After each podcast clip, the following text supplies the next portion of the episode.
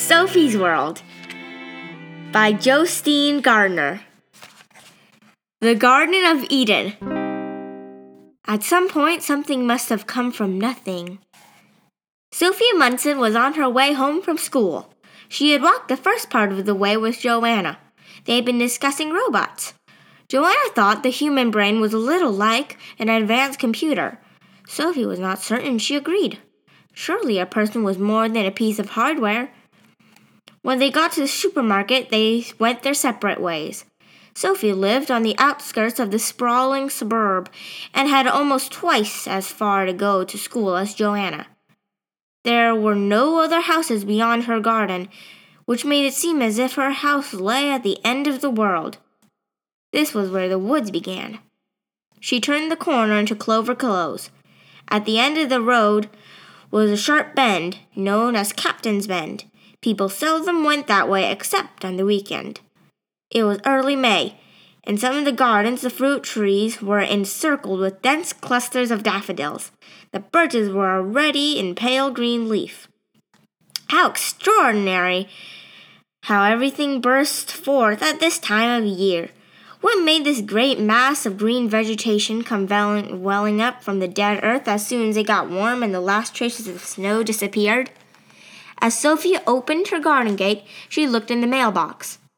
There was a, usually a lot of junk mail and a few big envelopes for her mother, a pile to dump on the kitchen table before she went up to the room to start homework. From time to time, there would be a few letters from the bank for her father, but then he was not a normal father. Sophie's father was the captain of a big oil tanker and was away for most of the year. During the few weeks at the time he was at home, he would shuffle around the house making it nice and cozy for Sophie and her mother. But when he was at sea, he could seem very distant. There was only one letter in the mailbox, and it was for Sophie. The white envelope read, Sophie Amundsen, Three's Clover Close. That was all. It did not say whom it was from. There was no stamp on it either. As soon as Sophie had closed the gate behind her, she opened the envelope. It contained only a slip of paper no bigger than the envelope. It read, Who are you? Nothing else, only the three words, written by hand and followed by a large question mark. She looked at the envelope again. The letter was definitely for her. Who else could have dropped it in the mailbox? Sophie let herself quickly into the red house. As always, her cat, Shere managed to slink out of the bushes, jump onto the fourth step, and slip in through the door before she closed it behind her. Whenever Sophie's mother was in a bad mood, she would call the house they lived in a menagerie. Menagerie was a collection of animals. Sophie certainly had one and was quite happy with it. It had begun with three goldfish Goldtop, Red Riding Hood, and Blackjack. Next, she got two budgerigars called Smit and Smule, then Govinda the tortoise, and finally the marmalade cat Shere They had all been given to her to make up for the fact that her mother never got home from work until late in the afternoon, and her father was always away so much, sailing all over the world. Sophie slung her school bag on the floor and put a bowl of cat food out for Shere Then she sat down on the kitchen stool with the mysterious letter in her hand. Who are you? She had no idea. She was Sophie Amundsen, of course, but who was that? She had not really figured that out. Yet. What if she had been given a different name? Anne Knutson, for instance. Would she have been remembered as someone else? She suddenly remembered that Dad had originally wanted her to be called Lillemor. Sophie tried to imagine herself shaking hands and introducing herself as Little Lillemor Munson, but it all seemed so wrong. It was someone else who kept introducing herself. She jumped up and went to the bathroom with this strange letter in her hand. She stood in front of the mirror and stared into her own eyes. I am Sophie Amundsen, she said. The girl in the mirror did not react as much as a twitch. Whatever Sophie did, she did exactly the same. Sophie tried to beat her reflection with a lightning movement, but the other girl was just as fast. Who are you? Sophie asked. She received no response to this either, but felt a momentary confusion as to whether it was she or her reflection who had asked the question. Sophie pressed her index finger to the nose in the mirror and said, You are me. As she got no answer to this, she turned the sentence around and said, I am you. Sophie Amundsen was also often dissatisfied with her appearance. She was frequently told that she had beautiful almond shaped eyes, but that was probably something people said because her nose was too small and her mouth was a little bit big. And her ears were much too close to her eyes. Worst of all was her straight hair, which was impossible to do anything with. Sometimes her father would stroke her hair and call her the girl with the flaxen hair, after a piece of music by Claude Debussy. It was all right for him. He was not condemned to living with this straight hair. Neither mousse or styling gel had the slightest effect on Sophie's hair. Sometimes she thought she was so ugly that she wondered if she was malformed at birth. Her mother always went on about how difficult her labor was. But was that really what determined how you looked? Wasn't it odd that she didn't know who she was? And wasn't it unreasonable that she hadn't been allowed to have any say in what she could look like? Her looks had just been dumped on her. She could choose her own friends, but she certainly couldn't choose herself. She had not even chosen to be a human being. What was a human being? Sophie looked up at the girl in the mirror again. Think I'll go upstairs and do my biology homework, she said, almost apologetically. Once she was out in the hall, she thought, no, I'd rather go out to the garden. Kitty, kitty, kitty! Sophie chased the cat out to the doorstep and closed the front door behind her. As she stood outside the gravel path with a mysterious letter in her hand, the strangest feeling came over her. She felt like a doll that had suddenly been brought to life by the wave of a magic wand. Wasn't it extraordinary to be in a world right now, wandering around in a wonderful adventure? Shere Khan sprang lightly across the gravel and slid into a dense clump of red currant bushes. A live cat, vibrant with energy from its white whiskers to its twitching tail to the end of its sleek body. It was here in the garden, too, but hardly aware of it in the same way as Sophie. As Sophie started to think about being alive, she began to realize that she would not be alive forever. I'm in the world now, she thought, but one day I shall be gone. Was there a life after death? This was another question the cat was blissfully unaware of. It had not been long since Sophie's grandmother had died. For more than six months, Sophie had missed her every single day. How unfair that life had to end. Sophie stood on the gravel path, thinking. She tried to think extra hard about being alive so as to forget that she would not be alive forever. But it was impossible.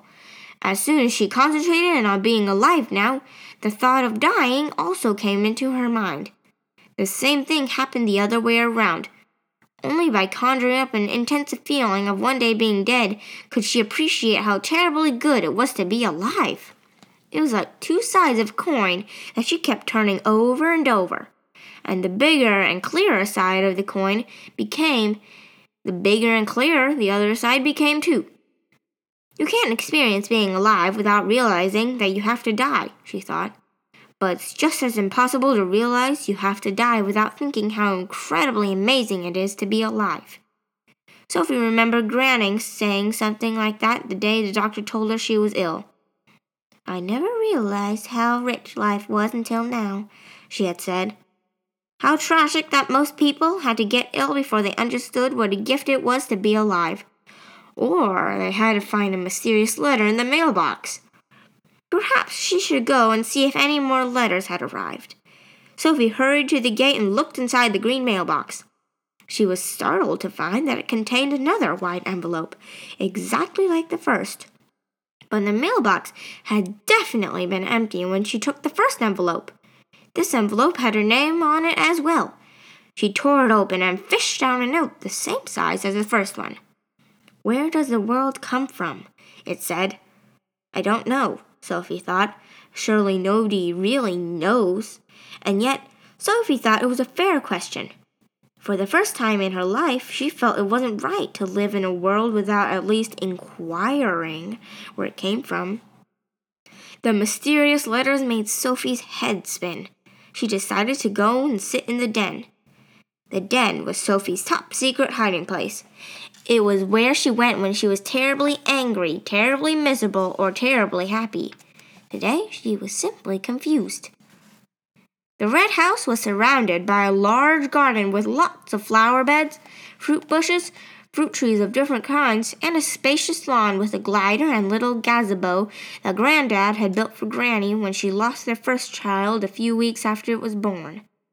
The child's name was Marie. On a gravestone were the words, Little Marie, who came us, greeted us, and left again. Down in the corner of the garden, behind all the raspberry bushes, was a dense thicket where neither flowers nor berries would grow. Actually, it was an old hedge that had once been marked the boundary to the woods, but because nobody trimmed it for the last twenty years, it had grown into a tangled and impenetrable mass. Granny used to say that the hedge made it harder for the foxes to take the chickens during the war, when the chickens had a free range of the garden. To everyone but Sophie, the old hedge was just as useless as the rabbit, rabbit hutches at the other end of the garden. But that was only because they hadn't discovered Sophie's secret. Sophie had known about the little hole in the hedge for as long as she could remember. When she crawled through it, she came into a large cavity between the bushes. It was like a little house. She knew nobody would find her there. Clutching the two envelopes in her hand, Sophie ran through the garden, crouched down on all fours, and wormed her way through the hedge. The den was almost high enough for her to stand up upright, but today she sat down on a clump of gnarled roots. From there she could look out through the tiny peepholes between the twigs and the leaves. Although none of the holes were bigger than a small coin, she had a good view of the whole garden. When she was little, she used to think it was fun to watch her mother and father searching among her the trees. Sophie had always thought the garden was a world of its own. Each time she heard about the Garden of Eden in the Bible, it reminded her of sitting here in the den, surveying her own little paradise. Where does the world come from? She hadn't the faintest idea. Sophie knew that the world was only a small planet in space. But where did space come from? It was possible that space had always existed, in which case she would also not need to figure out where it came from. But could anything just always existed? Something deep inside her protested at the idea. Surely everything that existed must have a beginning. So space must sometimes have been created out of something else. But if space had come from something else, then that something else might have come from something. Sophie felt she was only deferring the problem. At some point, something must have come from nothing. But what, but was that possible? Wasn't that just as impossible as the idea that the world had always existed? They had learned at school that God created the world. Sophie tried to console herself with the thoughts that that was probably the best solution to the whole problem. But then she started to think again. She could accept that God had created space, but what about God himself? Had he created himself out of nothing? Again, there was something deep down inside her that protested. Even though God create all kinds of things, he could hardly create himself before he had a self to create with so there was only one possibility left God had always existed. But she already rejected that possibility. Everything that existed had to have a beginning. Oh, drat! She opened the envelopes again. Who are you? Where does the world come from? What annoying questions! And anyway, where did the letters come from? That was just as mysterious. Almost who, jol- who had jolted Sophie out of her everyday existence and suddenly brought her face to face with the great riddles of the universe? For the third time, Sophie went to the mailbox. The mailman had just delivered the day's mail.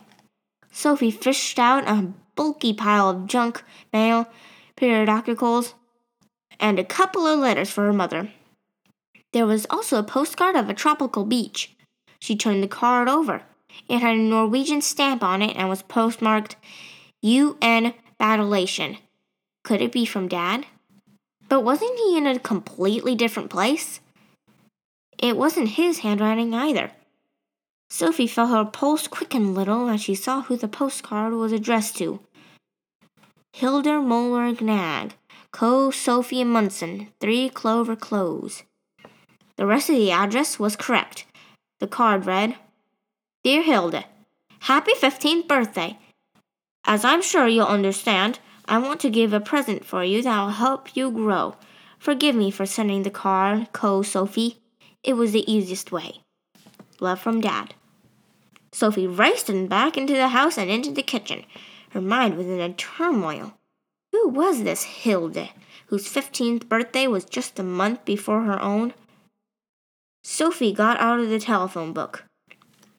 There were a lot of people called Møller and quite a few called Knag, but there was nobody in the entire directory called Møller Knag. She examined the mysterious card again. It certainly seemed genuine enough. It had a stamp and a postmark. Why would a father send a birthday card to Sophie's address when it was quite obviously intended to go to somewhere else? What kind of father would cheat his own daughter of a birthday card by purposely sending it astray? How could it be the easiest way? And above all, how was she supposed to trace this Hilda person? So now Sophie had another problem to worry about. She tried to get her thoughts in order. This afternoon, in the space of two short hours, she had been presented with three problems. The first problem was who put the two white envelopes in her mailbox. The second was the difficult questions these little contained. The third problem was who Hilda Møller Knag could be and why Sophie had been sent her birthday card. She was sure that the three problems were interconnected in some way. And they had to be because until today she had lived a perfectly ordinary life thank you